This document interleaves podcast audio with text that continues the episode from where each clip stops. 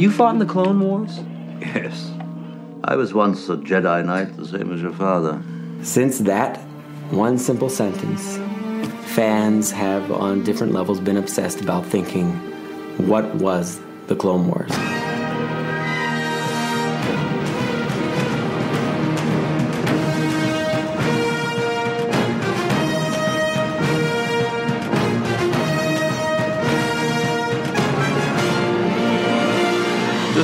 Idea of doing a animated TV series was intriguing to me because it really did allow me to broaden the canvas of what Star Wars is about.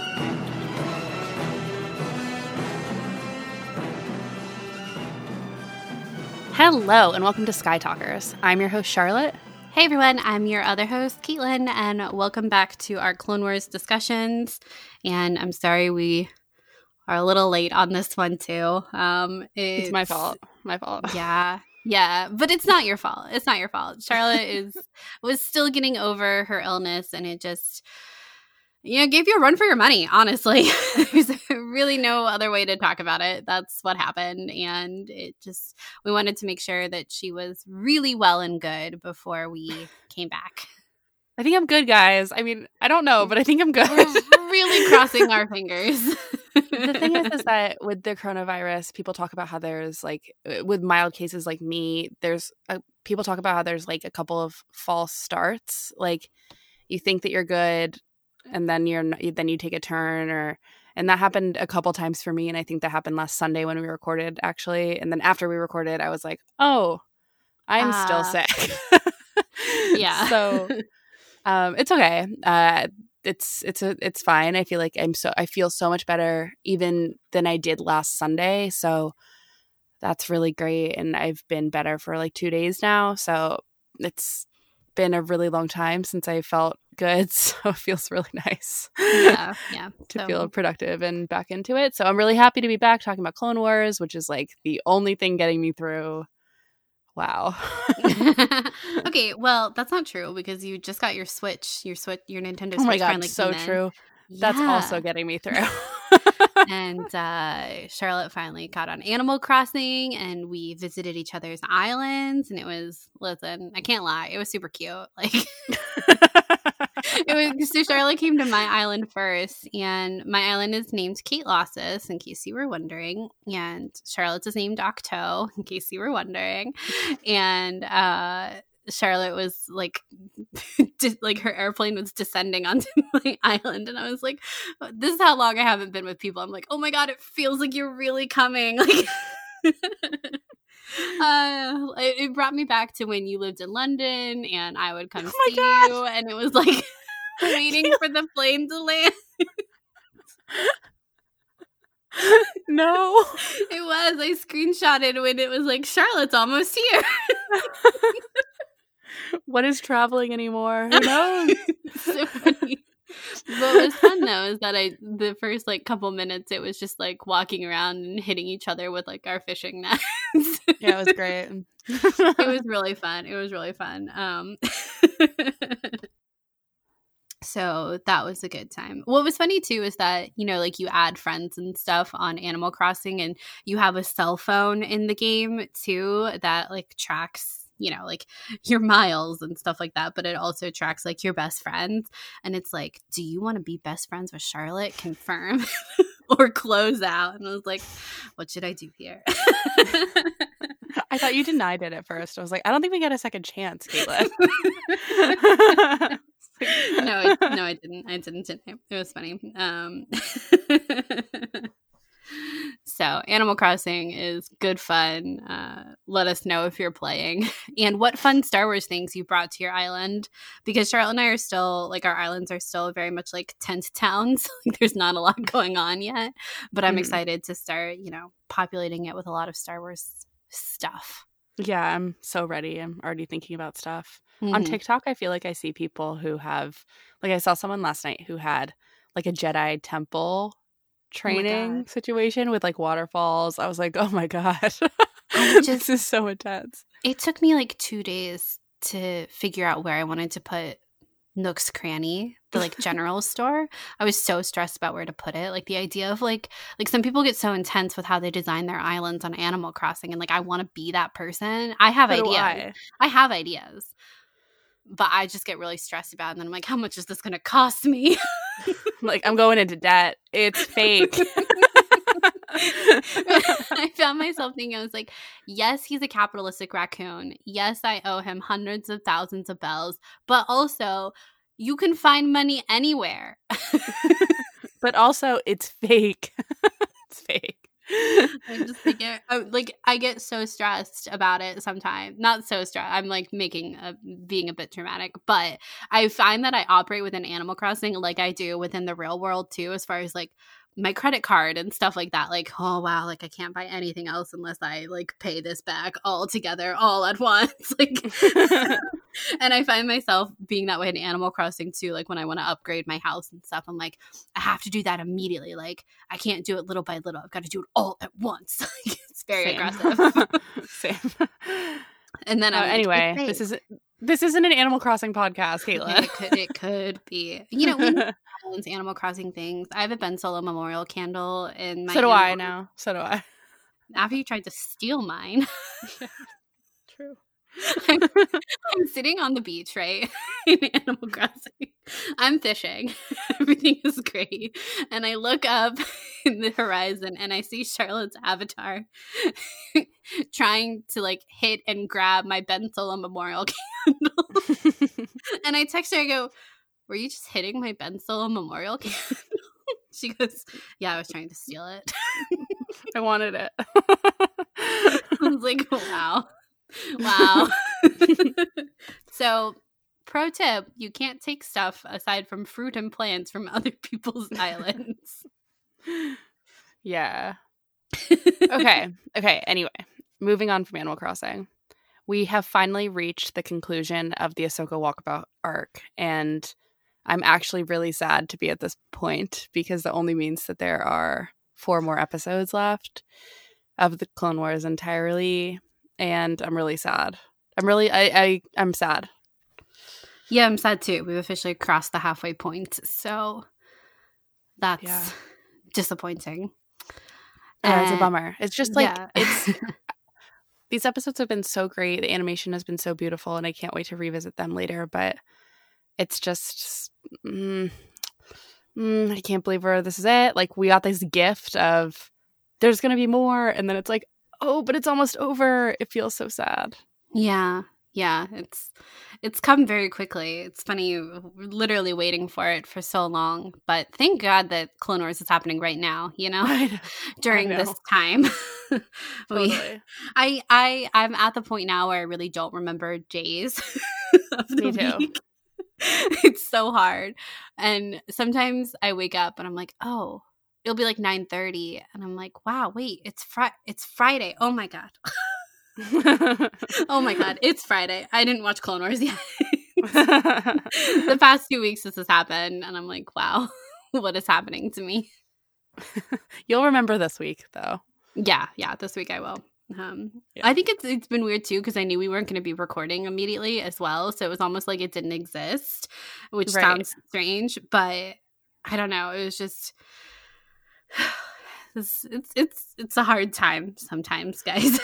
For me, with the Clone Wars, I always want to watch it as soon as I can because I want to be able to go on Twitter with like free reign, you know, of of not seeing any spoilers or any sort of conversation, which I think is all well and good. I don't know. I'm kind of in the camp of if you want to talk about the Clone Wars in like a vague way, the episode about like how excited you are, then like go ahead and go for it. But I'll stay off Twitter until I need to, but until I see the episode. So I do try to watch it as soon as I can. And sometimes that's noon, which means I don't get to go on Twitter until noon, you know? Mm-hmm. Yeah. It's a bummer. Which is sad. Yeah, it's sad. Yeah. Sad because I'm addicted. I could mute things, but I'm also really bad about muting things and you know, everything with muting for Rise of Skywalker just got so intense. Yeah. Do you remember after we saw Rise of Skywalker sitting in my car afterwards and we're like, wow, we can unmute everything. Yeah, it was crazy. There was it like was. 300 mutes. Mm-hmm. Yeah, it took a long time too. Yeah. And then someone was like, you know, you can bulk do that. We were like, oh. No, we didn't. We just sat here for an hour doing that. Great. It was a good bonding experience. Okay, so we are actually going to talk about this episode, which, as we said, was the last episode in the Ahsoka Walkabout arc for season 7 of the Clone Wars. So it's called Together Again, and it was directed by Nathaniel Villanueva, and it was written by Dave Filoni and Charles Murray once again. So in part 1, we're going to be ranking these episodes and kind of giving an overall review of this arc. And in part 2, story. And in part 3, characters. So without further ado, let's get started. So that, of course, was my main focus, is making a Star Wars that George Lucas was proud of, obviously proud enough to want to put it up on the big screen, and we're all thrilled about that. But, you know, hey, fans are passionate, and whether they say for good or for ill about anything, any aspect of it, it's because they love it. You know, they want it to be good. They want it to they feel an ownership over Star Wars at this point, and I respect that. I mean, in both directions, you know, I respect the good things I've heard, and I respect when fans says, why is it animated? You know, okay, I get it, but, you know, give it a chance and check it out, and I think they'll be surprised because I'm a fan and I like it. Okay, welcome to part 1, where we're going to kind of be doing a bit of an overview of the arc as a whole and talking about our favorite episodes and kind of ranking them. We did this for the Bad Batch, and I think it was a good discussion. But we are also going to start off with the fortune cookie for this episode, which was, you can change who you are, but you can't run from yourself, which is a little ominous, I think, as well. But yeah. What did you think about this fortune cookie, Charlotte? It's fine. I think it makes sense for what we saw. I think Ahsoka really had to come to terms with herself and her history and who she was and where she was raised in this episode. And I think this fortune cookie came to that conclusion. I would say it's funny because I think in our last episode, we had this conversation about how some fortune cookies are pretty basic and they're just really like, yep, that makes sense. That's a moral. I was recently watching an episode, what's the episode called? Caitlin and I, you and I both watched it. What's the one? It's on Mandalore, Maul, Obi-Wan. Yeah, The Lawless. The fortune cookie for that one is the most basic thing I've ever read, and it made me laugh out loud in terms of our conversation. I just want to mention it here. It's like, good and bad separates morality or something like that. I was like, yeah. Great. Good. That's exactly what that means. And I was just like, yeah. So in this conversation about whether or not they're deep enough or anything, I don't really think that should be the conversation, because sometimes these fortune cookies are so basic that it, you know, that fortune cookie specifically was so basic, and the Lawless episode is so loaded and so deep and jam-packed with stuff that it just did not really reflect what was going on, which I thought was funny. Anyway. That's a tangent. It was a good tangent. And The Lawless is a great episode. What I think is funny, not funny, but interesting with this fortune cookie in particular, and yeah, I think you're right, it's kind of like, okay, got it. But did Ahsoka really change a whole lot? Like, has she changed who she is, but not running from herself? Oh, that's a good question. I don't think she has. I think that she is almost like acclimatizing. Is that even a word? It is, right? Yes. She's acclimating. Thank you. Acclimating to her surroundings. I think yours is a word too. I'm just not 100%. Yeah, it just sounded weird when I said it out loud. It did. I feel like she's really just getting used to her new life, but I don't think she necessarily changed. And her arc in these 4 episodes to me is realizing that she can run from the Jedi physically, but she can't run from the Jedi emotionally, since that's her emotional core. She will always help people. And I think that I don't know, I think that she had to do some internal thinking about that, but she didn't necessarily change her ways. Yeah, I think it's an interesting fortune cookie. I agree with everything you said, but It's an interesting fortune cookie that talks about change when I don't actually think that Ahsoka has changed a whole lot. I mean, her situation has undoubtedly changed, right? Like, yeah, but that's not what the fortune cookie's saying. Yeah. It's just it's an interesting fortune cookie that I don't necessarily think wholly lines up with Ahsoka. I guess she's trying to hide who she is, but in this episode, that all comes out. So, right. I think this fortune cookie can also apply to people like Anakin. In his, like, you can, in so many ways, these fortune cookies in Star Wars can be applied to, like, numerous characters in numerous scenarios.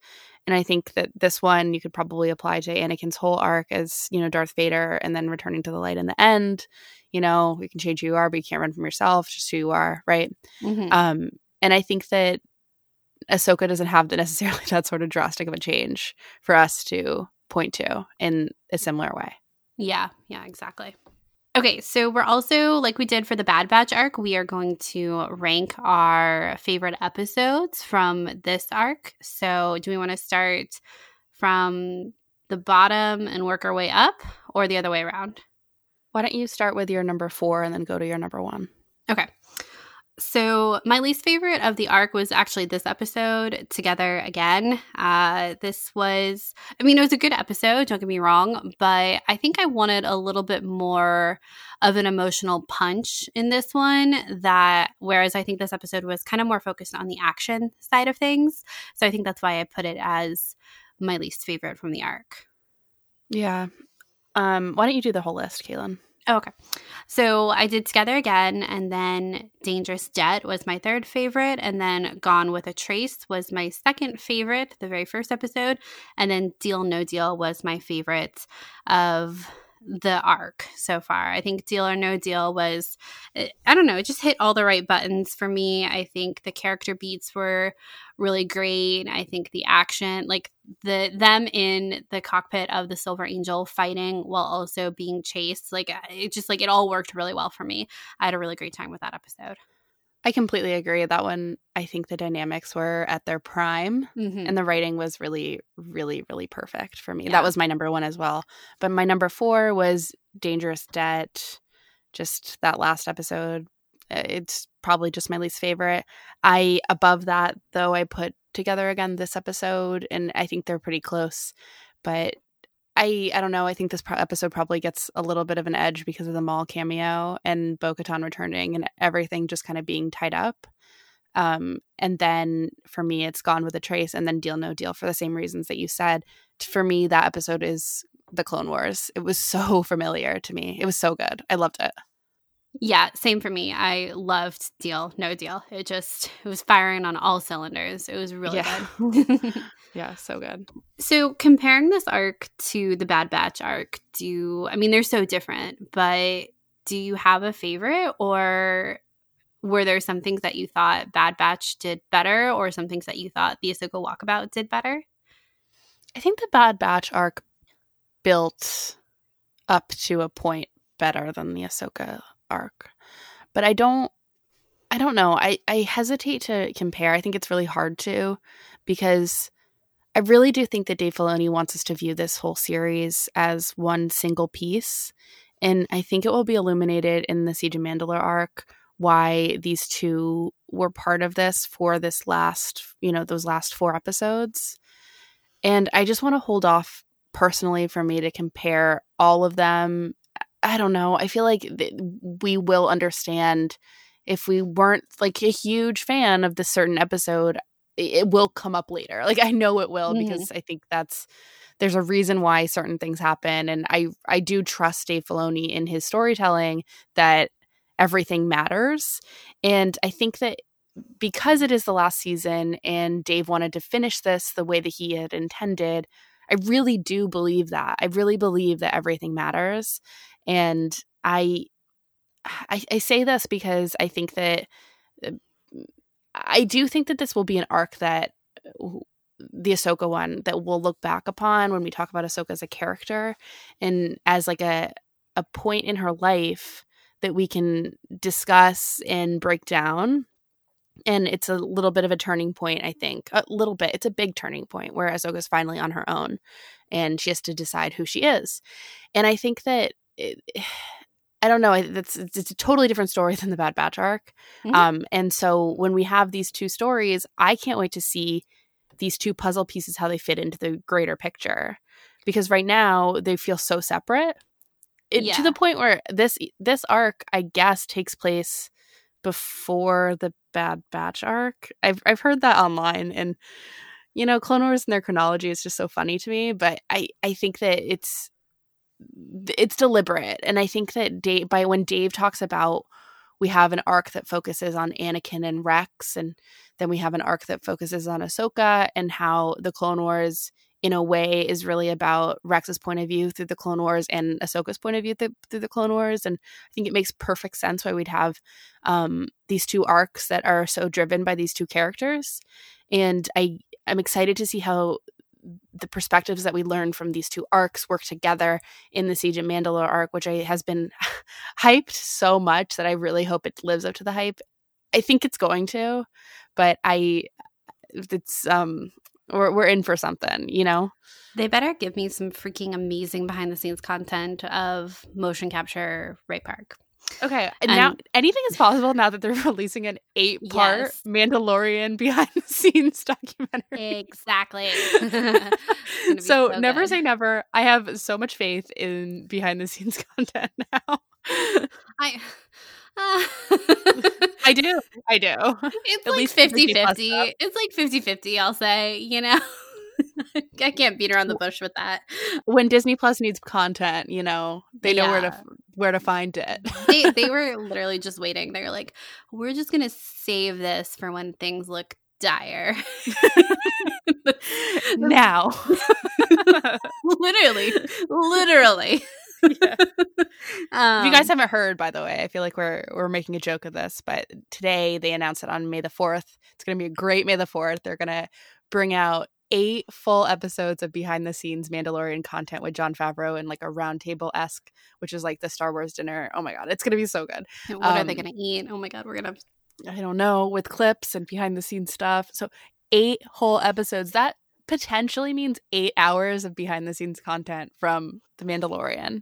And they're releasing all the episodes on the day. 8 hours around one table. I need it. I love it. I want it so bad. But yeah, so going back to the question of like the Bad Batch arc versus the Ahsoka Walkabout arc, you're right. They feel so disconnected right now. But I think, like you mentioned, Charlotte, like Dave Filoni has said a couple times leading up to this season that he really sees it as like Rex's perspective and Ahsoka's perspective, and so it makes sense to have these be the arcs, you know, thinking, you know, how little like Anakin and Obi-Wan content there has been so far, but it makes sense when you think about like the story that he's trying to tell. And I think we'll talk about this a little bit later, but just the idea that like we know where Anakin and Obi-Wan are going, you know, so it's more thinking about what this world looks like for people whose perspectives we haven't really experienced yet for Order 66, which I think is important and good to do. I will say that I think, like, ultimately, I think that the Bad Batch was overall more emotional for me. Like, I think the emotional beats hit a little better in Bad Batch than Ahsoka's Walkabout, honestly. And we'll talk about that more in, like, characters and story and stuff like that. But I do think that they are just so separate right now, but we are going to see how these pieces have all come together, because ultimately we're still in the middle of this season. We're about to get into the back third, but we are still in the middle. And because these are so separated, and like Ahsoka's not a part of the war anymore, it's not going to have that same connectivity that it would have prior. Like if she had been in just a different battle where they might have communicated, whereas right now they're obviously not communicating like Rex and Ahsoka, or really Rex or Anakin and Ahsoka, aside from the like force bond that we saw earlier in this arc. But yeah, it's all leading to a big finale. Yes. And I can't wait. The rumbles online about the people who have seen it. Oh my God, I'm so excited. Specifically Sam Witwer, who says, quote, things that you didn't know happened happened. And I was like, yes, that's all I need to know. Thank you. Okay. Yeah. I agree. I'm fine.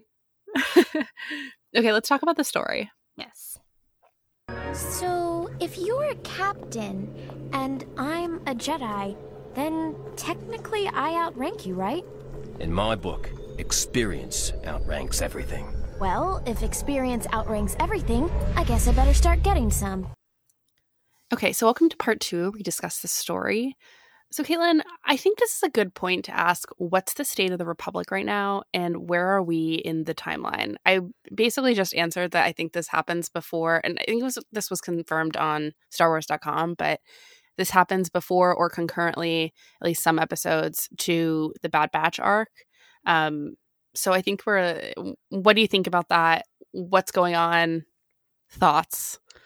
Things continue to look dire for all parties involved. You don't say. What's interesting about this episode in particular is, of course, the end when Bo-Katan comes and says, you know, we need you to come and help us fight a common enemy, which is Maul. So things are clearly coming to a head. We get a little bit more... I hesitate to say details because I'm still so confused about a lot of the crime syndicates, but I need someone to make me like an infographic, like a flow chart of all the crime syndicates and like their leaders. To be honest, Caitlin, I don't think it's defined purposely. I know. I mean, yes, but I still need a basic infographic. Okay. Yeah, I understand that. And you and I were talking about this for like 2 hours. One week where we're like, okay, is he here? He does this? He's with these people. Well, we were watching Solo the other night, and I was like, ew. And we were texting about this specifically because it does get confusing in terms of what Dryden Voss like oversees and who is he. If he reports to Maul, then what does that mean? And all these things. The point of this conversation that Keelan and I are going back and forth on is that it's not defined. And I actually think that if I can make a prediction, we're going to get some kind of definition in the next couple episodes about what Maul has been up to and why he's reinstated on Mandalore, right? Yeah. Why he's there, what he controls, and why Bo-Katan needs their help, you know? Mm-hmm. Well, I think that what his hologram, which number one, the hologram was so great. It was so eerie how he could sense Ahsoka there, or he saw her or sensed her. Chills. And I think it's clear, though, that Maul has set himself up as a part of their group, as a part of this crime syndicate group, but now he is rising above all of it. And the Pikes kind of say that after Maul turns off his hologram, right, and the one of the croonies or whatever to the king, or he's like, "What? Like, we don't need to listen to Maul. Like, we don't. Why are we so afraid of him?" And he's like, well, we kind of should be. And yep. That's not a quote from the show, obviously. I don't remember the exact quote. But the implication was that Maul is someone to be feared. And even though they're all crime lords and Maul isn't the king of the crime lords, he's slowly making himself king of the crime lords, and they're all like it's like you can kind of see a situation where they all welcomed him in basically as like this force user, and he's super evil and he's super talented, and they let him in, and then suddenly he becomes like a dictator over them. And I think that's what we're seeing him doing now. Yeah, I totally agree. Oh my God, that scene was so good. I think that was the highlight of the episode for me, which is no surprise. I think it was the highlight for a lot of people's in the episode. But I also, it was great to hear the mention of Crimson Dawn. This is kind of out of universe, but to have these things thread together from Maul to Bo-Katan to Ursa Ren, right? All these things like coming together, it really does... I think it strengthens the bond between all this ancillary material and it like support the films, but also exist on their own, right? So we have now this tie to Solo, but it really just like completely fills in the background. And if we have the story that takes place before Solo that started back in 2008, and we have Solo that came out in 2018, all these things I think I don't know. It's so great to have a show that started in 2008 to refer to something that was basically started in with Solo. We're really lucky to have this. And now we have this connection with Sabine Wren and everything. And these things are not possible if we didn't go back and finish the Clone Wars. And I'm just really thankful for that, because that connectivity sometimes makes the universe feel too small. But in this case, I really do think that it strengthens the importance of these stories. And overall, it just makes me feel really thankful for this sort of like this woven character. I don't know. Blanket that we have. Blanket. Yeah, this quilt. This big Star Wars blanket that we have. Yeah, I think it's just it's one of the great things about Star Wars, that how it hops around in its own timeline so much, is that it really can thread these story threads through the blanket at multiple points. I can't run with this blanket metaphor anymore, but it's a bad metaphor. I tried. Yeah. It's not like our boiling water one for Resistance. That one was chef's kiss. But the blanket one was good effort. Anyway, we wouldn't be able to have so many of these callbacks and tie-ins, and it is nice because you know that like Dave Filoni and the whole story group within Clone Wars, and like story group in general, like that's their purpose, is to keep track of all of these things, and where there is opportunity to try and make things feel natural and connected but not overdone. And I think that so far Clone Wars has done that really well, and it is great that if you like, instead of doing a chronological timeline, of just doing like a timeline of when things get filled in the Star Wars timeline versus our like within our real world, I think it's so fun, like the back and forth. You try to explain to people like, there's a new season of Clone Wars that's coming out, and they're like, oh, when's that? And you're like, oh, it takes place between Attack of the Clones and Revenge of the Sith. They're like, oh, I thought they already did that. And you're like, yeah, they did. It started in 2008, and they're like, it's still going on. It's like, no. It stopped in 2012, but like now we're coming back to it. But it's like still before Revenge of the Sith. They're like, oh. The amount of times that I feel like in my life I've had to explain the like wretched horror that is the Star Wars timeline of releases. Such a mess. Like how much of my brain is taken up with the fact of knowing that like Solo, honestly, a lot of it. Like when Solo came out, like the fact that I can rattle off these years, and like Resistance takes place throughout the entire sequel trilogy, but it's not like 100% clear. And like and when it was made, and like even being able to keep track of like some production timelines too, it's just like, why? Because we care. Because that's why we're here. And welcome to Skytalkers.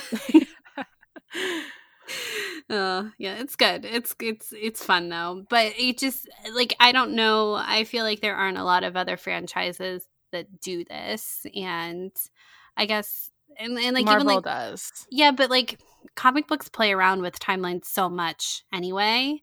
Mm-hmm. That I feel like Marvel in that vein is like completely different as far as like how they treat their timeline and stuff like that. I mean, Doctor Strange for one thing. And so often Marvel operates in the current day, like a present that we're familiar with, that they can use certain settings to date them, when Star Wars doesn't exist in that sort of timeline at all. So we're really, as fans, we're like, yeah, The Mandalorian's after Return of the Jedi. It's like 5 years after Return of the Jedi. Did you know that? Because not a lot of people know that. I feel like the general audience has no idea. Yeah.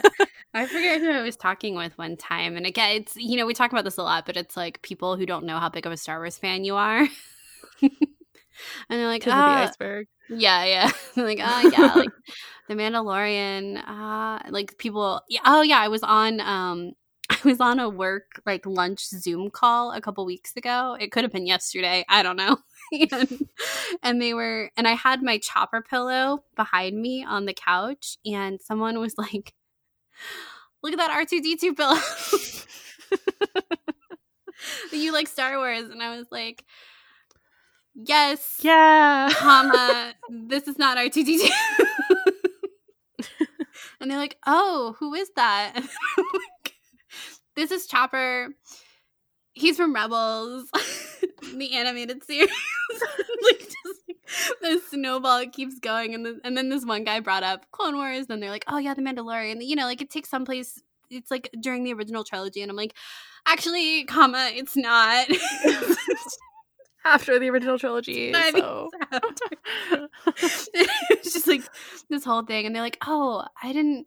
Like, aren't there more than one animated show? And I'm like, there are 3. Plus a YouTube series or 2. It's just, sorry, bad tangent. But the Star Wars release timeline could be research of its own. It truly could. Okay, yeah. So back to the episode. In this episode, where did we start and where did we end? We started in jail. And we ended with Ahsoka leaving Trace and Rafa to move into the Siege of Mandalore. I think that this moment was, I think to your earlier point about it could be more emotional, I think this is where I could have had more emotion, the end point. I like the fact that she leaves her bike there. It's this glimmer of hope or like the future possibility. But I definitely was excited to see her leave with Bo. And I kind of wanted that to be a little bit more emotional. And maybe it was – I also think that Kevin Kiner – I just rewatched the clip. Kevin Kiner didn't play like the Ahsoka theme. It was a whole new theme that I had never heard before. And I think that definitely didn't like new themes are fine. That's not what I'm saying. I'm just saying that it didn't play at my heartstrings like the Ahsoka theme usually does, you know. Mm-hmm. And I think that – maybe it was because I was like, yes, she made the right choice. Like, great, let's go. You know, maybe it wasn't that emotional. Maybe it wasn't supposed to be like that. I don't know if I'm misreading it. Yeah, no, I think that in the Clone Wars download, Dave, I think it was Dave or it was the director, Nathaniel, someone in the Clone Wars download talked about having, like, bringing Bo-Katan very specifically into this little piece at the end of the show, really, like, when she reveals herself in order to, like, serve as a connecting piece. And I think their quote was propelling Ahsoka forward into the final arc. Like, it was meant to be super fluid. But it's interesting. I'll have to go back and listen for the music in that piece because I feel like I heard some glimmers of Ahsoka's theme throughout. But I will say that I think this arc as a whole has been really musical. I feel like there's been a lot more music throughout this whole arc than there was in the Bad Batch. I feel like all of their action sequences, like even just kind of walking around, it was very musical. Yeah, I agree with that. I think it was on Friends of the Force, Brad had interviewed Kevin Kiner, and he was talking about how he had done so much new music for this season. In fact, that he actually recomposed the theme and the end credit music, and I think hinted that there's going to be differences in the Siege of Mandalore arc, which I think is expected, especially since they changed the logo to red instead of yellow, which is so good. But I think that there was a lot of composing that happened for this, and it would make sense to me as we all know that Dave loves Ahsoka, that there would be extra care in making sure this arc had the proper like music support. Not that other arcs don't have this, but I just think that there was a certain attention to detail that would happen with these episodes specifically. Mm-hmm. Yeah, I completely agree. So I know this is kind of this story part where we talk about this episode specifically, but what about some of the themes in this arc as a whole? I think it feels, I think maybe because we have talked about it so much, but it almost feels like a little obvious about the bigger themes in this arc, but I think they're worth breaking down a little bit more because this is Ahsoka's walkabout, and the things that she's doing during this time are meant to be super important for her next steps. And while I think that some of the like some of her internal monologue should have been vocalized a little bit more. And I think that's kind of the weakness for this arc overall. I think the things that it did really well as far as its themes like friendship and trust and identity, it did those pieces really well. And I think the friendship one is probably the one that stands out the most because they all did just come such a long way from the first episode. And I loved seeing Rafa kind of do this, you know, at the end being like, well, I can't let Ahsoka hold it over my head if she survives that she let us go. And I thought the whole thing, I loved seeing Rafa's relationship with Ahsoka. It's funny because I think when we started this arc, we were really anticipating the friendship and even possible relationship between Ahsoka and like Trace, and then kind of seeing how it propelled with, I think, Trace skewing a lot younger than I know I had initially thought she was, and then this dynamic between Rafa and Ahsoka really becoming, I think, for me, the most interesting piece of this arc, and they're kind of clashing and coming to this common ground. And kind of what I loved too about their friendship in particular was they would come to this common ground and then lose it and then come back to it again throughout the arc. So true. So true. And I think that's, you mentioned this at the top of the show, Charlotte, but about it just being so like the dialogue in these episodes. I think the dialogue in these episodes, we're comparing to Bad Batch earlier, and again, they're hard to compare, but I think that the dialogue in these episodes was amazing. Like, it's better than Bad Batch for sure. Yeah. And just like I'm thinking of Deal No Deal when they're having that argument and they're arguing so much about what to do with the spice, and then Trace dumps it, and then they're both suddenly talking in unison and how they agree with each other, and then they lose it again, and Rafa's like, oh no, she died. And then suddenly she's like on Ahsoka's side and totally picks up on Ahsoka's plan for them to go in this episode. And everything about the dialogue in this arc just felt so realistic, and watching these characters kind of fall in and out with each other also feels very realistic, because relationships are never static. And even though this is a very condensed, like a couple of days or whatever it is for Ahsoka, it was nice to see that give and take between Ahsoka and Rafa. And it, like I said, I think I expected this theme of friendship to really be about Ahsoka and Trace. And for me, I think Ahsoka and Rafa's relationship stood out the most. That's interesting. I think that's a really good perspective. I don't think I thought about it that way, because I do think that if I could pinpoint who Ahsoka was closest to of them, it would be Trace. And I think that you wouldn't disagree with that. Mm-hmm. But I think that perhaps you're correct in that the dynamic between Rafa and Ahsoka is more interesting because it is more tumultuous. But I think that it's really, if you look back on Ahsoka's friendships, her friendships have been with guys. And her one friend who was a girl is Barriss.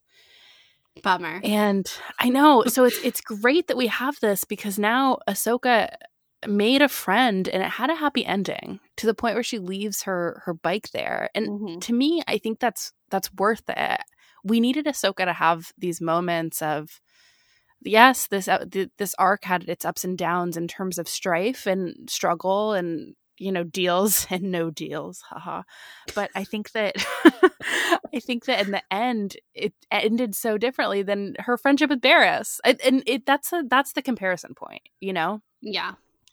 And I am so happy for her, because you know that she has a lonely life going forward. At least that's what I've always assumed. Ahsoka is, she's no Jedi, but she's on her own path, and it's nice to have seen her make friends along the way. And, you know, I think Trace did really like Ahsoka and like having her around. So there's that mutuality there, rather than Ahsoka just wanting to be around someone, which I don't think was her intention anyway.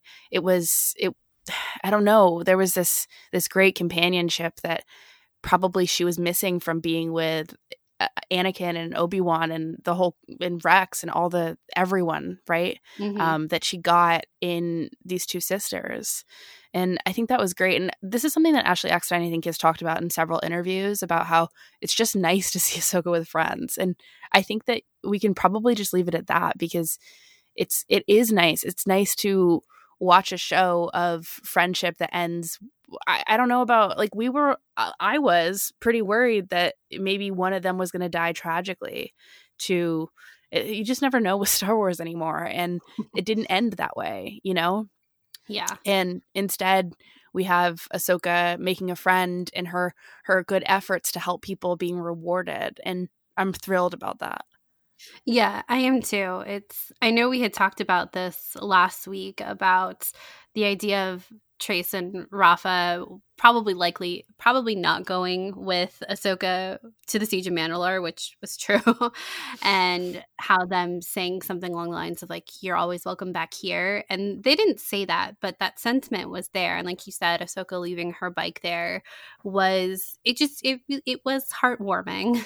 And they all kind of had come to this greater understanding together. And because it's, you know, the title, Together Again. Indeed.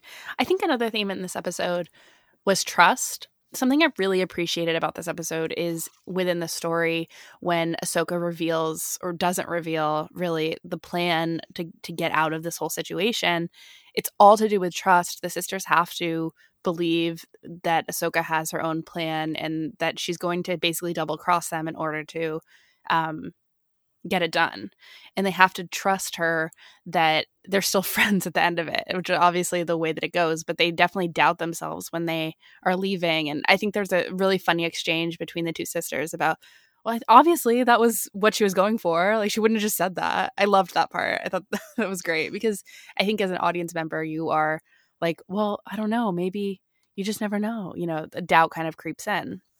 But in the end, I think that Ahsoka gave the sisters this, like, wonderful gift of being able to, like, figure it out themselves, to figure out how to deal with the spice themselves without Ahsoka's force powers, without Ahsoka's insight of the galaxy, anything like that. They don't need that. But instead, she allows them to get out of the mess themselves while also saving Ahsoka and helping her, and basically doing it all there on their own, you know?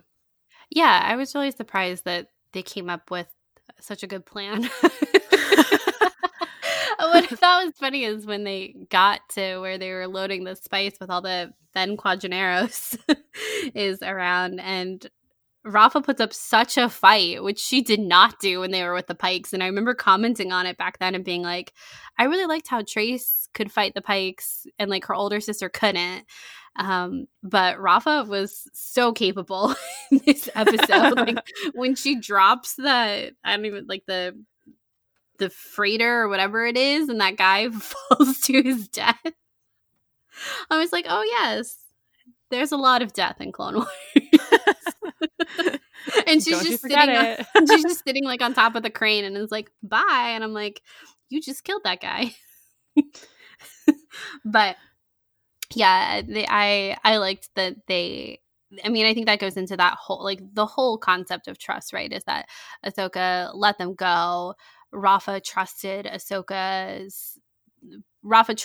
so did Trace, but Rafa understood what Ahsoka was doing in that moment, which Trace didn't initially. But then they had enough trust, like, in themselves to figure out how to get back to Ahsoka. What I liked about this arc too, and we'll talk about this with kind of the theme of identity and about, like, who Ahsoka is I think that as an audience at this juncture in time, we trust Ahsoka's decisions. And, like, I think we trust that we know who she is, even if she perhaps still has some things to figure out. But you had put this quote in here from Dave, Charlotte, and is it okay if I read it? Yeah, go ahead. And it's from Dave, and he said, quote, "At the end of the day, for Ahsoka, even though she's left the Jedi Order, she cannot, in my opinion, deny that she was raised there and it has made a profound impression on her. She's going to do the right thing. She cannot just look at people that are in peril and walk away from it. There's just no way she could do that. It's not who she is," end quote. And I think that, you know, watching Ahsoka go through this whole thing with Trace and Rafa, you know, there have been critiques about it almost being too small scale. Why do we care about these sisters? What is Ahsoka doing? But it would be weird if she had left them, you know, because that's not who Ahsoka is. If she, I think like Rafa keeps asking her this throughout the whole arc, like, what are you why do you care about us? Why are you still here? And it's who Ahsoka is, to help people. And right now she's fixated, sounds almost negative, but she is focused on Trace and Rafa because she sees people that need help. And there's a lot that they don't know about the galaxy, and she has the opportunity to make sure they're okay. And there's something really comforting and endearing, I think, and I think that's part of why Ahsoka has such a legacy as a character, is because we trust who she is. And we talk about this a lot with her character, about her pulling the best pieces of like Obi-Wan and Anakin and herself and like the Jedi Order as a whole, and that really carrying her through to, in a lot of ways, be like a true Jedi, even though she no longer identifies as one. Yeah, I don't think I could have said it better than you. I completely agree. I think when it comes to the theme of identity, I honestly think that's the theme of this whole arc.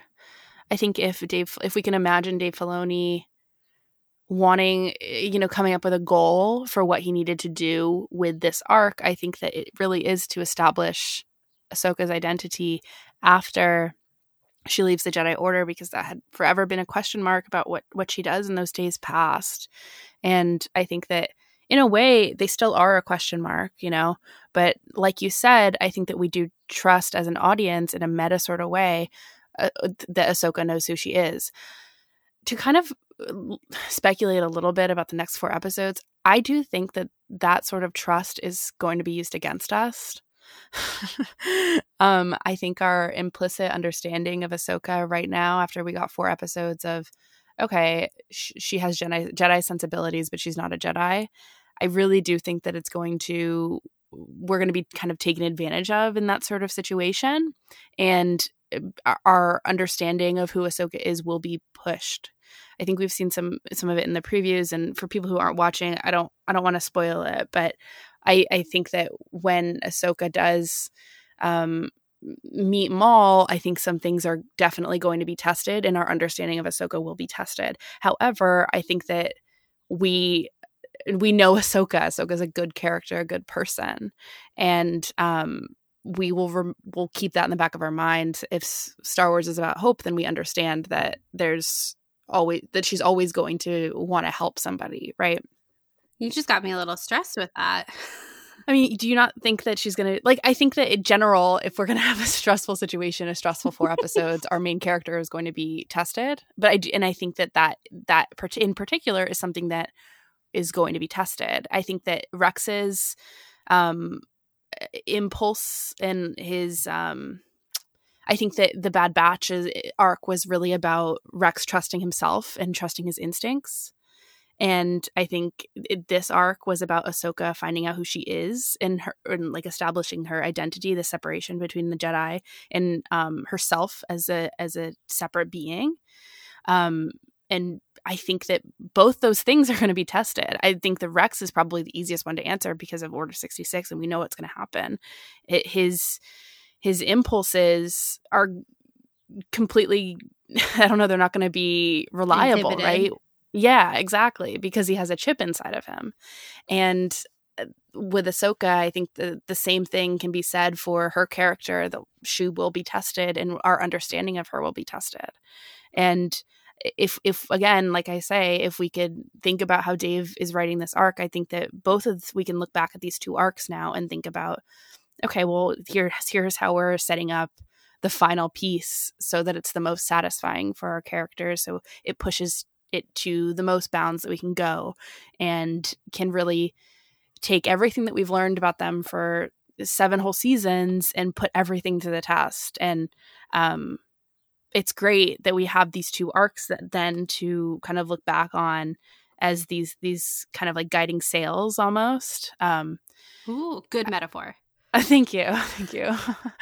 I feel like we will be tested in our understanding of these characters, and I want to be tested. I think that is what makes really great storytelling, is when you think you know a character and they push that, they push that meta understanding a little bit further. It's happened to The Last Jedi. It happened, and that's one of the reasons why I love it. And I think that Dave is quite aware of that. He's done that before. To me, he's done that before, I think, in Rebels too.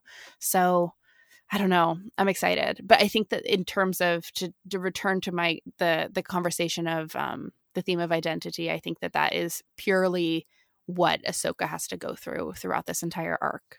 I hope so, because I think that, and I guess maybe we should move into character, but I think that for me, I think that was kind of the weak point of this arc, and why Together Again was my least favorite of the batch, is because these like really important things happened, like Bo-Katan coming back and basically giving Ahsoka a new call to action, and the Martez sisters finding out that Ahsoka was a Jedi, but it wasn't really like discussed. And for me, I think that identity question is so important for Ahsoka in this time, and I don't know if I think they did the best job at exploring that throughout this arc.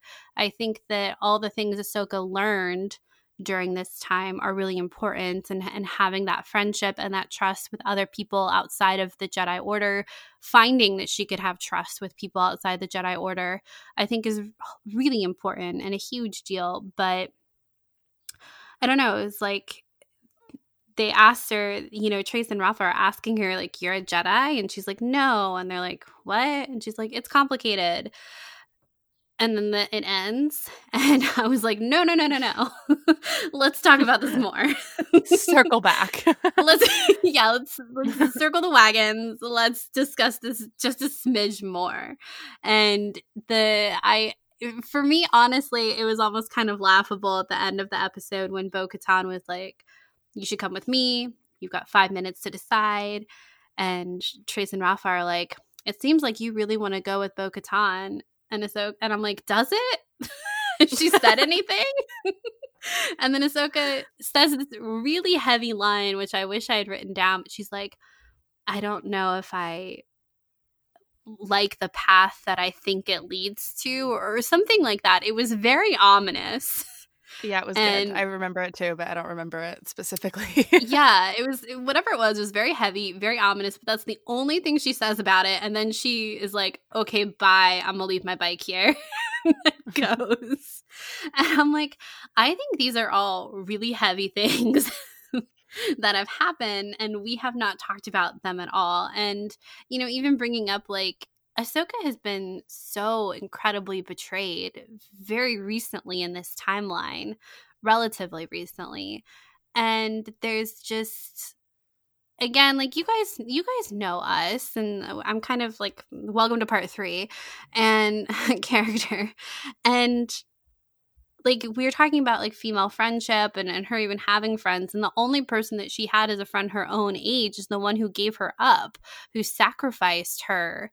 But then at the end of the day, like you look at Barris's story, and Barris is right. Like she's right to be distrustful of the Jedi during this time. But – and I think Ahsoka has realized that. Maybe she has. I don't know. She hasn't talked about it.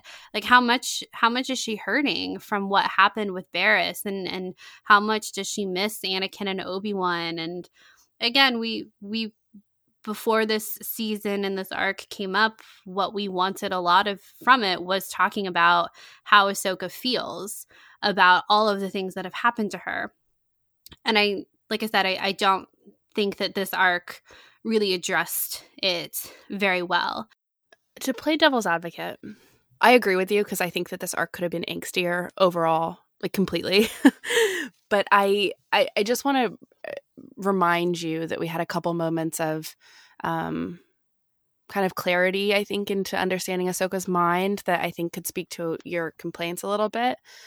Specifically when Rafa and Trace were talking about their own past, their opinions about the Jedi, everything like that. You have Ahsoka trying to argue and then realizing that she agrees. And there's a couple of, like, honestly, micro moments that really do inform her own headspace there that I think were really powerful. Even her referring to Anakin as my older brother, I think, was so affectionate that really does, like, it codes a sense of longing for a family member, you know? Yeah. And I think that while I think that I agree with you that things could have been angstier, sadder, more drawn out, I think that though it's there, this, you know, figuring out what she agrees with, what she doesn't agree with. I think that's why she was drawn to these two people who also had strong emotions about the Jedi, and she's right there with them, and she's wrestling with it, but then she's also part of them, so the opinion has kind of changed, you know? So then the individual opinion changes on, like, in terms of, like, a part of a whole, if that makes sense. Like, we can look at the Jedi as a whole and be a little distrustful of them because of everything that has happened. But at the same time, when Trace and Rafa meet Ahsoka and they find out she's a Jedi, I think their opinions of the Jedi change. And I think the same thing happens when Ahsoka meets Trace and Rafa and hears their own opinions and experiences with the Jedi. And it gives a different perspective. And that perspective, I think, helps inform how Ahsoka, we can imagine Ahsoka's brain churning in terms of her own emotions, because things are constantly flipping back and forth. And that's how I think she is right now, because things are constantly flipping back and forth, right? She misses her family. She misses her family being Anakin, I suppose, her older brother. But she's also firm in her choice because she should have left. You know, I don't think anyone disagrees with that choice. Yeah. You know, including Ahsoka. And I think that it will always go back and forth because from comfort and discomfort. And I think that's what she was experiencing in this episode. And I got that. And I know you did too. I think it could have been more, but there were several situations I think that were, we're trying to do that in a less heavy-handed way. Yeah, I think you're right. There definitely were, I think you described it well about there being micro moments of this, but even in, like, your description of them, it's like, oh, we're imagining Ahsoka's emotions churning. Yeah. And I don't want to imagine it. I want to see the churn. Yeah, I want her to turn away while everyone's not looking and then get kind of sad. Yeah, That's what I want. That's what I want, exactly. Yeah. I think it could have been, you know, maybe if they had done the Jedi reveal in the third episode, and then we would have had time to, like, deal with it and talk about it more in the fourth episode. Maybe the pacing could have been a little bit different there, because I know we talked about this in one of our episodes about the walkabout, but, like, how would an internal monologue dialogue kind of work in Clone Wars? It's not something that we really have a ton of. So I understand that there are some challenges there. But yeah, and you know, the thing is too is that there's still time. Like, it's not like Ahsoka's arc is done by any means with this series, because I find myself thinking about the last scene with Anakin and Ahsoka, where Anakin tells her, you know, this is the only life you've known, you're making a mistake. And part of me, like, wants to see Ahsoka doubt herself for a minute and wonder, am I making a mistake here? Was it a mistake to leave? Look at everything that's happening. Maul is back, and I think there's definitely room for that in the next 4 episodes, but I want her to ask herself if she actually did make the mistake or if this was the right call, because at the end of it, I think, you know, she'll realize that it was the right decision. But I want to see her talk about it and think about it more.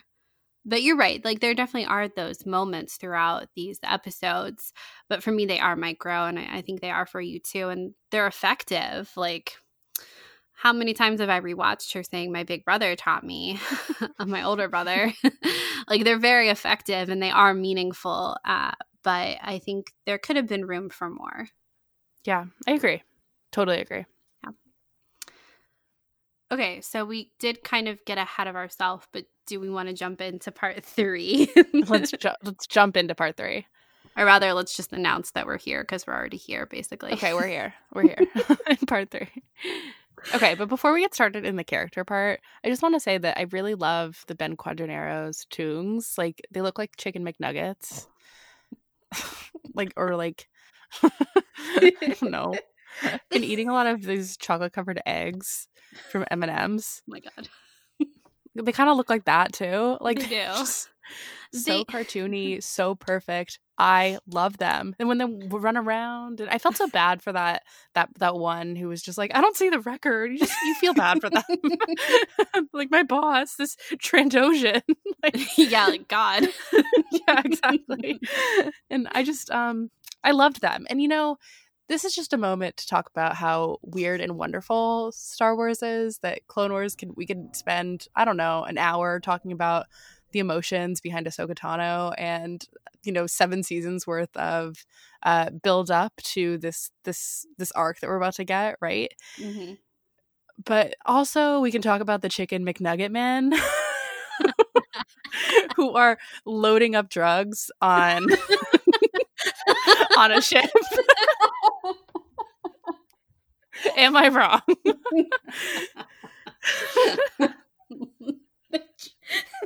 Chicken McNuggets loading up drugs on a ship. Yep. with Maul as a crime syndicate who was dead, cut in half, but came back as a spider. It's so good. Oh my God. Yeah, I love them too. They do stand out so much.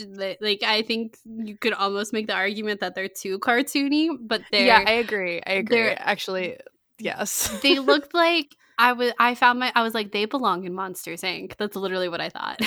Oh, you're so right. It's funny because I think in terms of Star Wars aliens, it's not like the Toons aren't traditional Star Wars aliens. I mean, we have seen Ben Quadinaros since 1999, but even then, Ben Quadinaros was always a little bit of an enigma, in terms of an alien. I think that it's I think the Transoceans kind of fit the Star Wars mold of Star Wars alien a little bit better than the Toons, but the Toons deserve a place too, and seeing them together, oh boy, that was weird.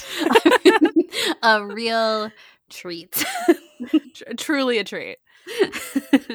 Yeah, it was great. So I feel like I've said a lot about Ahsoka. Is there anything else that you want to add about Ahsoka's arc so far in the series? No, I think that there was a really great quote though from Dave in the Star Wars the Clone Wars download about Ahsoka's character in this moment, and I think this is a really interesting perspective. He says, it's just about relating to what people experience, what kids experience. No one wants to be an outsider. You want to be seen. You want to be heard. And it's interesting because I think that was really more in conversation about Trace and Rafa, but this idea of Ahsoka as an outsider and not wanting to be an outsider is a concept that I don't think that I was prepared to come to. I don't know about you. I think mm-hmm. that for me, I had always seen when Ahsoka leaves the Order that she would always be an outsider, and she had kind of accepted that. But this idea that Dave says, and I agree with him, he's right. No kid wants to experience being an outsider as, as glamorous or as, trendy as a book might make it seem. Being a wallflower, an outsider, like it's sad. No one really wants that, right? Mm-hmm. And I think that it's interesting because that perspective should be applied to Ahsoka. In our conversation about friendship and everything is that Ahsoka should want to be around other people. She should want to have other experiences. She's so young that she does want to be seen. I don't know about heard, but seen. And I thought this quote was really interesting in terms of the arc as a whole. And I wondered if you had any thoughts about Ahsoka's character really in regards to that. Yeah, I think it kind of, I think when you read it, it kind of made me think about what we were talking about just a minute ago as far as this concept of like Ahsoka wondering if she actually did make a mistake in leaving the Jedi Order, because now she is an outsider, and it's like, was this the right thing to do? I'm not like who, like not even who am I anymore? Like, where do I belong?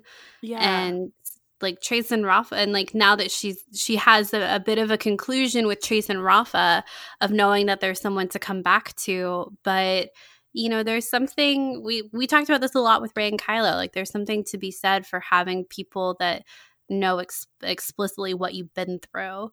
And there's no one who knows her better than Anakin and Obi-Wan, but Anakin in particular. And so, and it's interesting because I found myself kind of surprised at how easily she went back with Bo-Katan.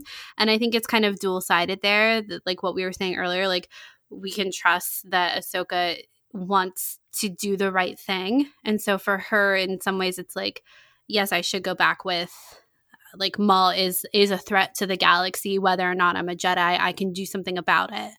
And she's a good person, and that's what she wants to do. But then it's also surprising because she just left that lifestyle and she was pulled back into it so quickly. And maybe it has something to do with this idea of belonging and not wanting to be an outsider. And we touched on this last time too about Ahsoka, you know, seems to live the rest of her life relatively isolated. And of course, not always. And she does like have other adventures, and there are a lot of pieces we don't know about her life still, but she seems to be on her own a lot. And I think that maybe this time is like the end of her being in a group, which is sad, because that like we know like this time is never going to be repeated. Like Revenge of the Sith novelization, the golden age of heroes is over. Like the sun is setting on all of it right now, and it's setting for Ahsoka too. And even though maybe she starts to question that maybe she should go back with the Jedi or try something else, none of that's going to matter in a couple days. It's so interesting because I think you're so spot on, because at the end of Revenge of the Sith, everyone goes their separate ways. There is an isolation, even in the hope that you feel at the end. But the twins are separated. Yoda goes into exile. Obi-Wan goes into exile. Bail, you know, has to pretend he didn't even know what happened. You know, all these things. People are becoming isolated if you survive, and we know that Ahsoka survives. So watching that, I think you're so right that this will be the last time that she's with a group. It's sad to think about, but it's true. Yeah. And even just the end, like the end of that quote you read, you want from Dave, quote, you want to be seen, you want to be heard. You think about like her coming out of, like, we don't know exactly how much of Order 66 we'll see or even the aftermath of it, but knowing that like that Force bond with Anakin is still intact, and then her realizing that like she can't feel that anymore and that others can't, and then like having to suppress that within herself too, like you said, like not only to isolate herself but to literally make herself invisible in the Force. Yeah, it's very Luke almost. It's weird. Yeah, it's like it's a shrinking in of yourself. Absolutely. It's also, to me, going back to Ahsoka's own decision to leave with Bo-Katan and how that could feel almost inorganic and less deliberated over. I think there really is a sense of destiny, though, about going with Bo-Katan that I can kind of suspend my disbelief of. Ahsoka realizes that this is right. This is where she needs to be. This is who she needs to go with. And I can believe that if we want to think about Ahsoka being, you know, attached to the cosmic force or something, which I've talked about this before. I believe she is. I think that it is this idea of destiny, this idea of fate, of whatever she sees at the Siege of Mandalore, this rekindling of old friends and old enemies too. I think that it was all leading to this for her, and I can understand that if I can see that you want to go to it. Like, I can see you want to go with her, or something that Trace says, and that can seem weird because, like you said, you didn't see that. But for me, I can see that maybe she understands that that's her place, and that is a sense of belonging, like you say. It's mm-hmm. just interesting. Yeah, I think there's also the piece of it that we bring in as the audience, knowing that this is where it's leading. We know yeah. that this is the final battle. And so I think we bring into our viewing experience of it, like, our own sense of destiny to it. Yeah. And I think that's so how fans watch Star Wars too. Mm-hmm. Yes. Is back to our conversation about even just like knowing the timelines, understanding how things unfold in the galaxy informs our own understanding of how things are going to unfold with our characters, because we understand these like invisible forces that are upon them. The Death Star creation, the fall of Anakin Skywalker, the rise of the Empire, all these things are coming. Our characters don't know, but we know. So it just makes things so drastic. And at the same time, Star Wars can constantly change the timelines and, well, not the timelines, but our understanding of the timelines, because things mm-hmm. are forever in flux, because again, things can change all the time. It's fiction. Anything's possible. Yeah. And I think that it's this meta understanding, and this like when you come to predicting what the character is going to go through, it's like, oh, she's going to go through pain, she's going to go through hardship, and it's like we actually can back that up because we know the pain and hardship that's coming. Mm-hmm. It's just weird, like, and no other franchise is really like this. Yeah. But they can, the thing that's really exciting about watching Star Wars is you know that certain pieces are going to flip you on your heads. Yeah. Of, oh, you think that's going to happen? Yeah, it happens. But do you know how it happens? And you don't know this other piece of it either. Exactly. And that in itself is why we're here. You don't know that Ray Park was in a motion capture suit. Well, we do know animated. That. You didn't know that before, did you? What else is coming? Yeah, it is, and all fiction can do this, but Star Wars does it a lot of like compressing and expanding timelines too. You know, it's like, how long does the Clone Wars really go on? Well, it depends. It's 3 years, 4 years, who cares? It doesn't matter. Depends what season you're in. You know, so there's always this possibility, and it is, like you said, it is just how we watch Star Wars is so specific.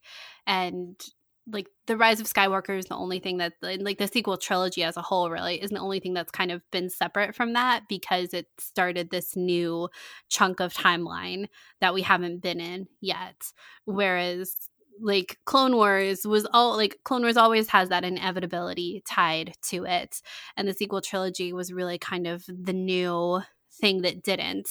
And now, of course, like things like The Mandalorian had that new element to it as well, whereas like things like Solo and Rogue One and Clone Wars Season 7 and even Rebels and Resistance to a certain degree, they all have that like audience driven fate that comes mm-hmm. that is like brought into a viewing of them. And I think that the filmmakers and the storytellers are very aware of that, and it is that back and forth of the story and our relationship to this franchise continually influencing each other. Yeah, it's the push and pull. Yeah. Wow. Hype. So hyped.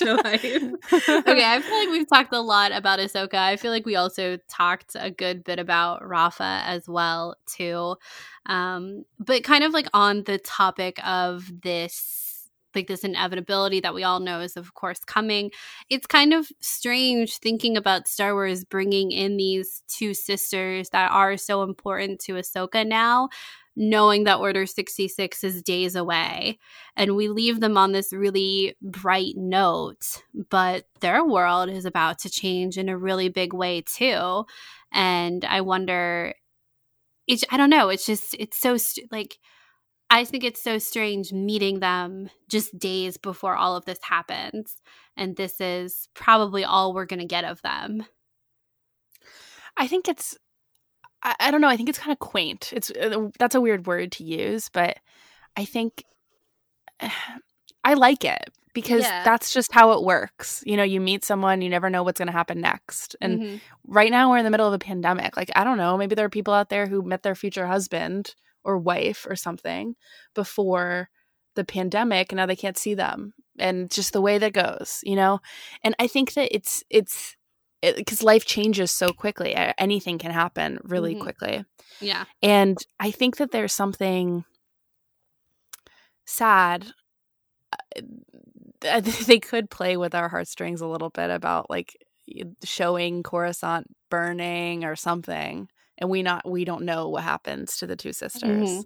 Well, there's like, I'm sure there's a word, but I don't know what it is, but it's almost like this, like you said, quaint. It's almost like this charming sadness to it. Yes. That's what I was trying to go for. And there is a word. You know that there's like a word in like Japanese or something. Like, you know how Japanese has like all these words that describe these really like strange German feelings. Too. Yeah, German too. Like you just know that there's a word, but this like charming sadness of like people are making connections and making friends and making plans. And there's something really beautiful about that life still kind of rolling the way that they think it is, but knowing that it's all, again, because we're outside of it, we know what's coming. But like how great that they had that time. Yeah, exactly. Yeah, it is – I feel like I referenced this before too, but there's that quote from the movie Troy with Brad Pitt from, 2005 or something, where he's like, the gods envy us because we're mortal, and so everything is more beautiful because of it. And it's so cheesy, but it's so true, and I think that's what we're all kind of bringing into this last season and gearing up for the Siege of Mandalore. Mm-hmm. Oh my God, I'm so not ready. 100% now. Speaking of what I'm doing to prepare, you share this preparation plan. I am going to finally read the Mall comic. Oh no, what is it called off the top of my head now? Is it Son of Darkness, Wrath of Darkness? Son of Dathomir? Yes, thank you, Dathomir. Okay. Whoa, just pulled that out of nowhere. I believe that's what it is. I did not look it up, but there's a Mall comic, Son of Dathomir, I believe it's what it's called. And it is basically a missing arc in between what we just saw and the Siege of Mandalore that was going to be animated, but then they wrote the comic. So reading that, I implore you to as well, Caitlin, before Friday. And so we can understand Maul a little bit more. And I'm also hoping to watch Revenge of the Sith again, which our friend Savannah did last night. And I was like, you know what? I think I'm ready to do that. Oh, boy. I don't know. I don't know, guys.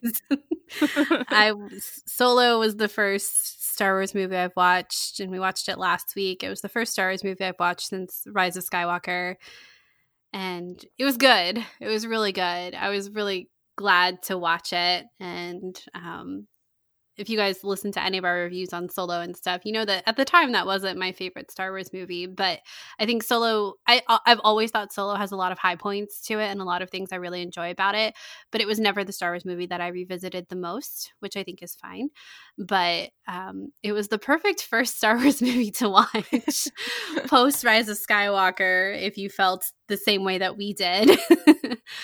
But man, oh man, I know watching Revenge of the Sith for the first time is going to be really hard. I think that we can do it in the context of the Clone Wars. I know, but yeah, I think that it's just, it's like I always watch Revenge of the Sith knowing it's gonna hurt, but it's like a different kind of hurt now. The pain levels will be high. Also, to be totally transparent, I haven't watched any movies with sad endings in the past like month and a half. Honestly. It's been like 4 months since Rise of Skywalker came out. Yeah, I know, but I'm talking about in terms of our pandemic. Oh, okay. I was like, are we talking Rise of Skywalker timeline here or pandemic timeline? Pandemic. And okay, I think that I've watched sad movies since the Rise of Skywalker, but in terms of the pandemic. So like watching a movie that's so viscerally sad to me, but it's one of my favorites. It is like The Last Jedi and Revenge of the Sith are basically tied for my favorite Star Wars movies. I don't know. It'll be something else. I really have been sticking to the happy endings like crazy. Yeah, I haven't watched a lot of sad things. since Rise of Skywalker or since pandemic timeline started. So Clone Wars, I think, is the saddest I've gone. The most angsty. Yeah, so I just, thinking about watching Revenge of the Sith is difficult, both in light of the Clone Wars, like I know it's gonna hurt, but then it's like also in light of Rise of Skywalker for me personally. But I guess I have to cross that bridge at some point. Indeed. Yeah. Okay, well, on that super bright note, I think we're going to wrap up this episode of our Clone Wars analysis for the episode Together Again from the final season. We are days away from the beginning of the Siege of Mandalore, and Charlotte's got a preparedness plan. I hope you do too. Tell us what your preparedness plan is for the inevitability of sadness. That will be the end. We keep saying inevitability, and I just can't not let the episode – I can't let the episode end without talking about how crazy it is. I don't think we talk about this enough, that there's that Greek god whose name is Anarchy, which means inevitability. Yeah. And Anakin. Anarchy. Yeah, Anarchy. Like, It's too similar. Guys, it makes too much sense. And that's a character that is just brimming with inevitability. It's just unreal. Yeah. I feel like I just had to slip that in there in this episode because I would be mad at myself if we didn't. It's a really good connection. And inevitability is one of my favorite words, actually. I think I like saying it. I like how it sounds. I like what it means. The ominous side of it, the hopeful side of it. I think inevitability is a great word, and it's a perfect word for Star Wars, even without the Anakin-Anarchy connection. But that one is a freaking good one. Yes. So anyway, tell us what you're doing to prepare. Let us know how your quarantine is going as well. Guys, this is a really hard time.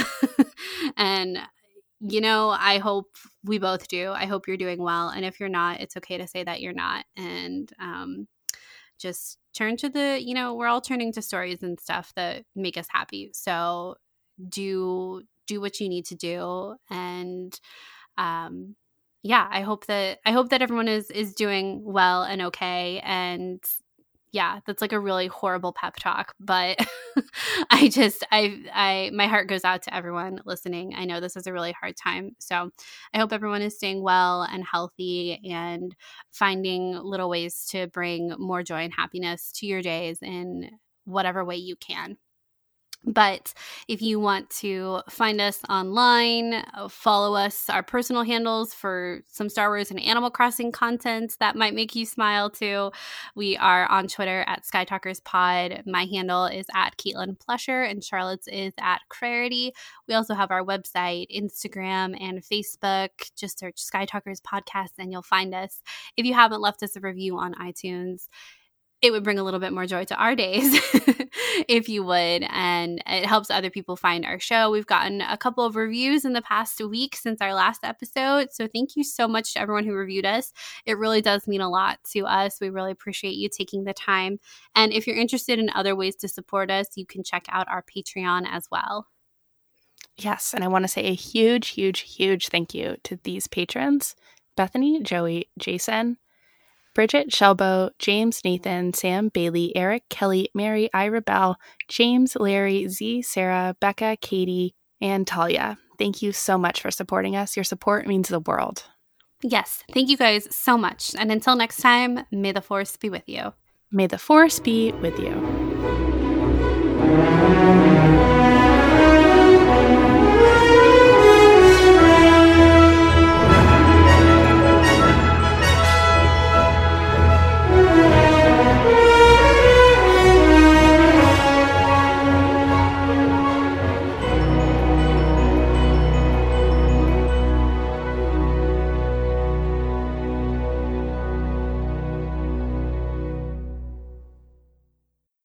Skytalkers is a member of the Star Wars Escape Pods Network. Explore more great content and get to know our sister shows at weareescapepods.com and on Twitter at weareescapepods. The Star Wars Escape Pods Network, promoting positivity in fandom.